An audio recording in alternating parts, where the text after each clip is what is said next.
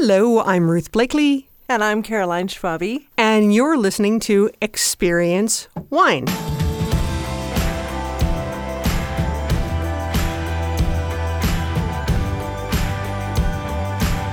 Canada produces a lot of wine. So, for example, there is beautiful sparkling wine in Nova Scotia. Spectacular. You know, which it's not the first place you think of when you think about Canadian wines, but I, I that's really exciting to hear that. Well, the, the know. soil is very similar to Champagne and to parts of England where they're growing beautiful sparkling wine in the south of England, and the, and the climate is not dissimilar. It's a little colder, um, so I have a lot of respect for the winemakers that are producing such gorgeous wine. Quebec also produces wine; most of it stays in the province. Ontario has three wine regions. Many people know about the Niagara region. Um, Niagara became very famous for its ice wine. It also produces some beautiful Riesling. Uh, it produces a lot of Cabernet Franc as a red wine. There's a lot of really interesting things about Niagara, so we'll talk about that on another podcast. Yeah, what are the other two regions? I, I didn't even know. Prince Edward County, and Prince Of Edward course. County is Okay. kind of the hot kid on the block as far as Canadian wine goes. Uh, I, right I was now. lying. I did know about Prince Edward. You just forgot. You didn't know forgot. that you knew. Uh, Norman Hardie certainly gets an awful lot of attention from there. And also, there is an area called Lake Erie North Shore. Okay. And it used to be called Point Pelee, but everybody always confused it with the wine and Pelee Island. right. So, Lake Erie North Shore includes Pelee Island, which is the most southerly point in Canada, which is actually further south than Northern California. Wow. Not, not a lot of people realize that. Even in British, even in British Columbia, aside from the Okanagan, so um, anybody that lives in Western Canada knows about the Okanagan Valley. If you live in other parts of North America, you may not. Um, in addition to that, there is wine grapes being grown in the lower mainland with some interesting results. There's some uh, nicely made wine being grown, uh, grapes being grown in, on Vancouver Island because the Cowichan Valley, that's got the mountains to protect it, right? There's a little bit of a rain shadow, so it's not quite as damp. That makes sense. Yeah. Um, but really, and the Similkameen uh, is making some spectacular wine. But the the gem of the Canadian wine industry in BC still has to be the Okanagan. And you've been to the Okanagan, right? Uh, several times. In fact, uh, Andreas's parents live in Vernon, so we go as often as we can to visit. And so we know like Vernon pretty well. And Kelowna's just right next door. So yeah, we've spent some time there too. And the wineries between Vernon and Kelowna in what is now called Lake Country, those tend to be more focused on grapes that are cooler climate because the weather's a little bit cooler. Um, so you have, you know, stalwarts like Gray Monk, and they very smartly focus on the grapes that grow well with the vineyards that they have. So lots of Germanic varieties Right. lovely Riesling, good Gewürztraminer, Vidal, Ehrenfelser, um, a lot of a lot of varietals that people may not know off the top of their head, but they're really lovely wines. And then as you work your way south, you get to Kelowna, and Kelowna is kind of split into two areas. And we're actually having some wine today from eastern Kelowna. It's actually also south and east. Um, more com- more well known probably is West Kelowna because you have some big players in the Canadian wine game there that do extremely well. Have you been to Mission Hill? We have several times. Everybody's been to Mission Hill. place. It, it is a beautiful, beautiful, beautiful mm-hmm. winery. Spectacular views.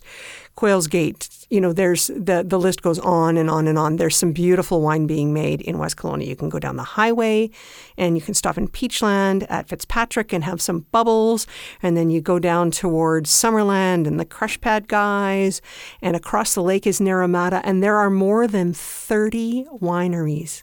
I can't believe it. It's such a tiny little place, but we have visited uh, several wineries there. And so it always surprises me. Um, the ones we've been to are quite small, but we love that. And uh, it surprises me um, that they are so tiny and they make such gorgeous, gorgeous wines. There's a beautiful microclimate there. As you go further south, you're into Okanagan Falls, some beautiful wine being made in Okanagan Falls. And then as the further south you go, of course, the warmer it gets. And you're still in the Okanagan. And by the time you get down to Osoyoos and Oliver, it's hot. it is, that is some hot. It's the north part of the Sonoran Desert.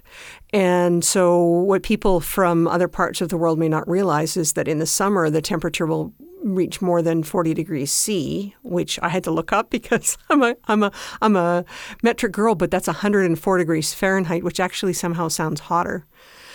But Oh, I think 40 C sounds pretty hot. but a lot of the vineyards are at altitude, so they're up as high as say 1200 feet, and so it cools at night. Right. And grapes like to be hot in the day and cool at night. And it's s- perfect. Perfect. So you have some beautiful, huge red wines there. So people, You know, we didn't taste too many reds. Uh, it's been a while since we visited the wineries in Naramata, but um, I remember it being a little uh, more focused on the whites, uh, at least at that time. So I think yeah, I would guess it. It's probably been ten years since we've been there.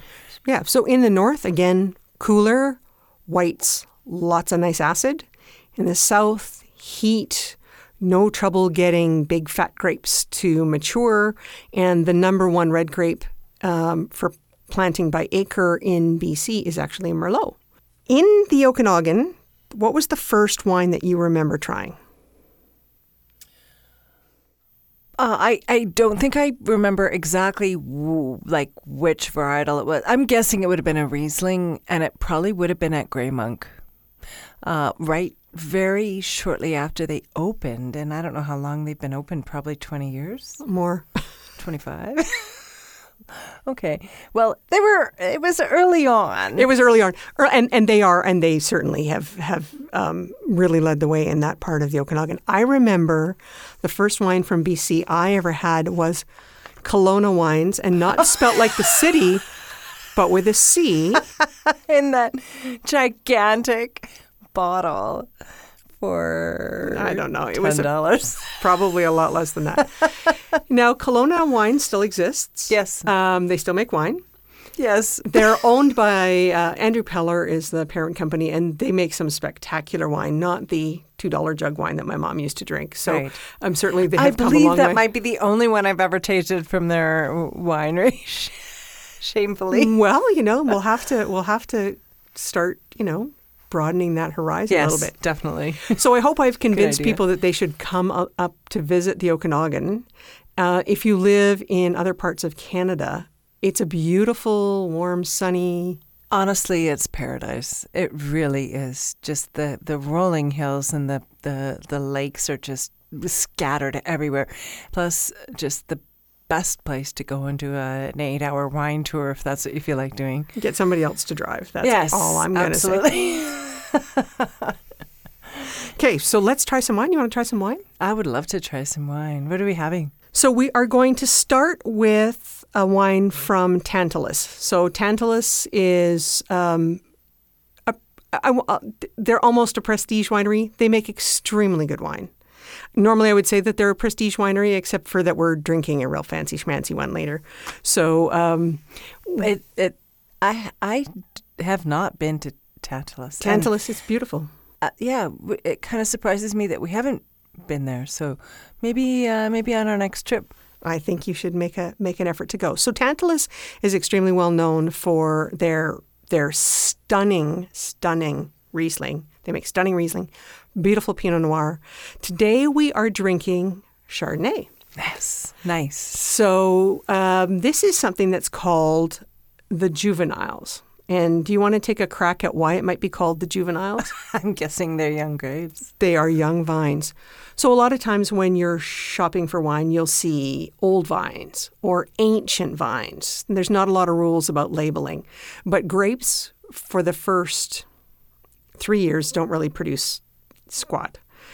Three to seven years, they produce grapes, but they're not terribly complex. And really, at about seven years, that's when they start producing, and they peak between 20 and 40 years. After 40 years, they start to drop off. You know, winemakers have to be the most patient people. Oh, it's amazing. So Honestly, that's a long wait to get your It is first. a long yeah. wait. So what Tantalus did is they said, you know, they're not awful grapes. They're nice grapes. I'm sure. So instead of just like throwing them into some bulk wine, they treated them with a lot of respect and care. They didn't over oak them. They let natural yeast do its thing. So this is a natural wine. And Oh, nice. right, so they just kind of they said we're going to just get out of the way. Just like what the the yeast that's flying in the air. Absolutely. That's cool. And so what we ended up with was this very pale lemon yellow. It is. It it's it's much lighter in color than a typical Chardonnay from from my experience anyway, and that probably also has to do with the uh, the neutral barrel. Right, exactly. So we've talked before about how oak import imparts a lot of characters, but it also can really dominate something that's um, a little bit more delicate. So if you smell, it does smell like Chardonnay, but you're getting a lot of lemon and green apple, which isn't necessarily a classic, Definitely green apple. and and not a ton. There's Like, something else though that I can't identify yet. Maybe just a couple minutes, and I'll be able to peg it. well, I know what I think it is, and I don't have it in my notes anywhere, so maybe it's just me. But we're going to take a sniff. So we're trying it out of the ISO tasting glasses, are relatively small, tulip shaped.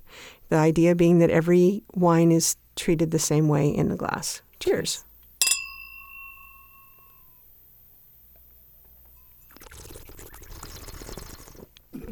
Again, pulling the, the wine over uh, with some air over your tongue to get a little bit of air in, which spreads uh, the aroma and the flavors I in- around. I inhaled a little bit. Sorry, but Try not to do that. much brighter, uh, and and very very fruity. It's- It's it's it's brighter than uh, most of the Chardonnays I've tried, or a It- lot of the Chardonnays. yeah, it's fruity and fresh, and it would be lovely with a nice salad with some goat cheese, um, sitting on the patio. You don't have to think about it a whole lot. No, it's very refreshing and and uh, I like the acidity too. Like it's got a little spunk. You it know? does. It does. And we don't tend to think of acid with Chardonnay, but if you think again, think that um, Tantalus is really on a parallel with the city of Kelowna, so it's not as far south. They're not getting as much heat. You know, summer comes a little bit later and fall comes a little bit sooner. It's not a lot, but a little bit. And and their grapes are famous for their full acid. Yeah, Um, crisp, almost like a crispness. Yeah, I, it, it is a it is almost like biting into a Granny Smith. Yeah. And I think that it's really lovely, and it has quite a nice finish. What I like too is that with all that fruit, uh, it doesn't taste. There's it doesn't taste sweet at all. No, Like it's it's it actually finishes with like a almost a reminder that this is not it's not sweet. I don't know how to express that right now. I want to say bitter, but it's not bitter. it's so it's it's full dry. It's fully dry. And and are you getting a little lychee? Because that's oh yeah. Because now that you mention it, but you know, sometimes it's that power of suggestion again. one of these days I'm going to tell her that she smells popcorn and she's going to. I'll agree. It's there. it's there. I think it's really lovely, and I think it's a terrific value because it's right around twenty bucks. The bad news about the juveniles is that their grapes have now aged. So the vi- oh, I see. So the vineyards were planted in 2007 and 2013. So they're getting older now. So Uh-huh. now now they're they're doing um, regular bottlings, Sure, and the price is going to come up, too, and the right? price is going to come up a little Yeah. because the the juveniles uh, is really right around 20 bucks. But weren't they smart to do that? And this is it's just a, a really really enjoyable It's lovely. drink. Just it it it'd be perfect on the patio, just to sip. It's a lovely summer wine. It it really is, and also certainly with any meal that you want to put in front of it. Yeah, no, it'd be lovely with salmon because it's nice and crisp. Mm-hmm. So well done, Tantalus. I'm I'm happy with that. Um, and that this is one of my first Chardonnays from them. I love their Riesling, um, but uh, I'm I'm quite impressed. So so I'm I'm happy to do that. Now our second wine, oh, Sorry, folks. Let me just have a minute here. I stuck my nose into the glass. I haven't done that yet. I'm just. So I'm going to tell you a little bit about the winery. Wow. Yeah, it's this is a, this is what we would call a big wine. So Checkmate is only a few years old. I believe their first vintage that they released was 2013, but it seems to me that the winery itself didn't open until 2015 or 2016. It might even have been mm. 2016.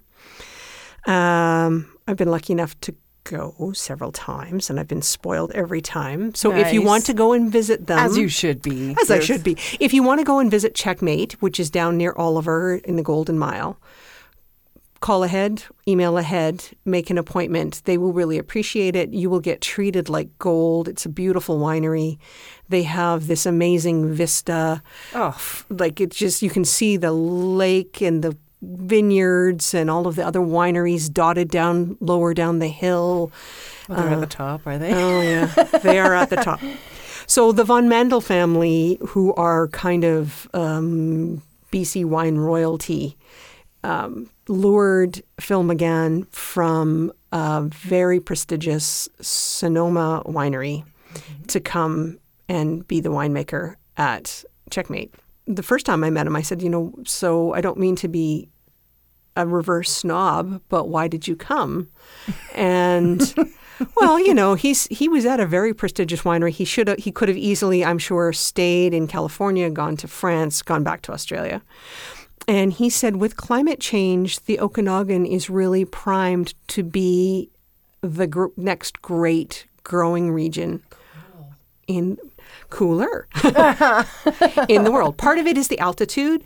The lake, uh, as you know, is deep and long and is cooling in the summer and moderating in the the fall and winter. So he figures that this is just going to be the best climate to make the kind of wine that he wants to make. Fantastic. So the the By the nose of it, he's doing an incredible job. He's doing an incredible job. So they are they focused only on two grape varietals. They make Chardonnay and they make Merlot. And it smells amazing. Oh, it really does. I'm already getting on the nose a little bit of coffee. Coffee and There's also like a black cherry. so that too, but there's like a almost uh, I don't want to say it like a medicinal fragrance that it's probably eucalyptus or something, and I'm Well, I think it's actually maybe it smells a little bit like balsamic, perhaps. oh that could be. Um, hmm. It's it smells very complex. It's very complex. Very interesting. So this is the Silent Bishop from 2014. For those of you who keep track of scores, it's a 93 point wine pretty much across the board. Woo. Um, and it's a nice wine. It's a nice wine. And it's not twenty dollars this one. uh, the Silent Bishop retails around $85. So it's not an everyday drinker for somebody like me. Um, they do have Chardonnays that are considerably more expensive than that, but would easily um, compete with anything from California or Burgundy. So we'll see how they do. I, I wish them nothing but the best. They make beautiful wine. They're lovely people. Uh, and I think Phil is a brilliant winemaker. And I think that this is just a really lovely wine. All you really need in life.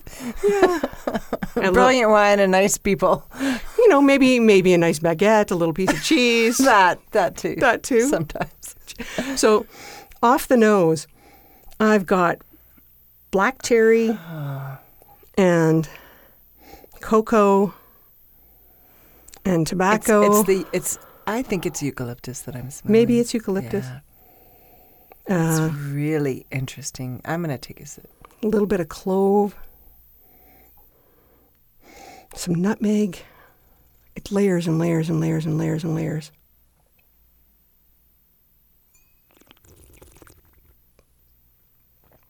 It really is layers and layers and layers and layers.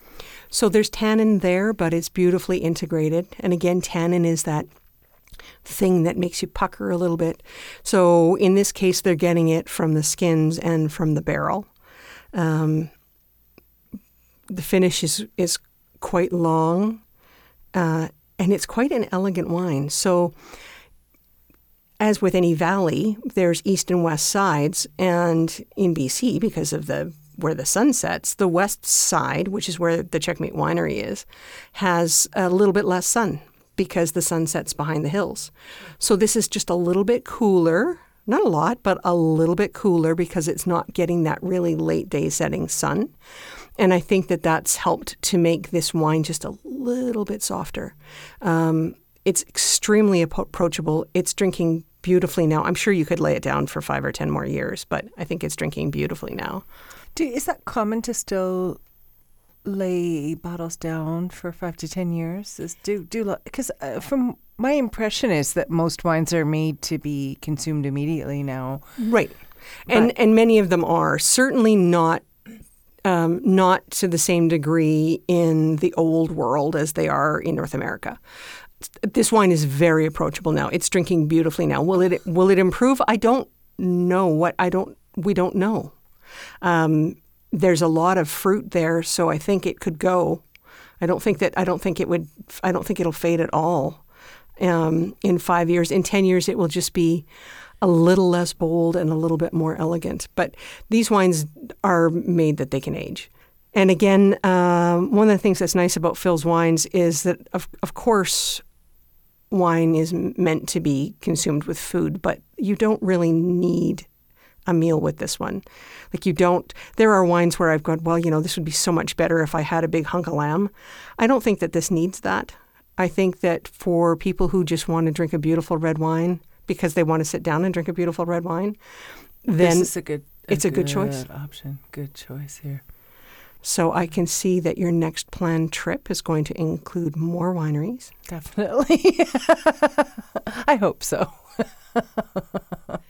and again, it's a beautiful region to visit. And if you want to visit the aforementioned Silk Mil- Similkameen, it's not far.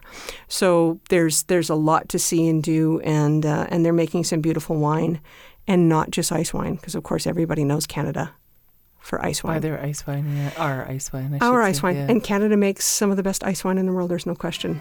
And we'll do that one on another podcast. It's a good idea. Okay, but for cheers. now, cheers. I'm Ruth Blakely. I'm Caroline Schwabe. Thanks for listening.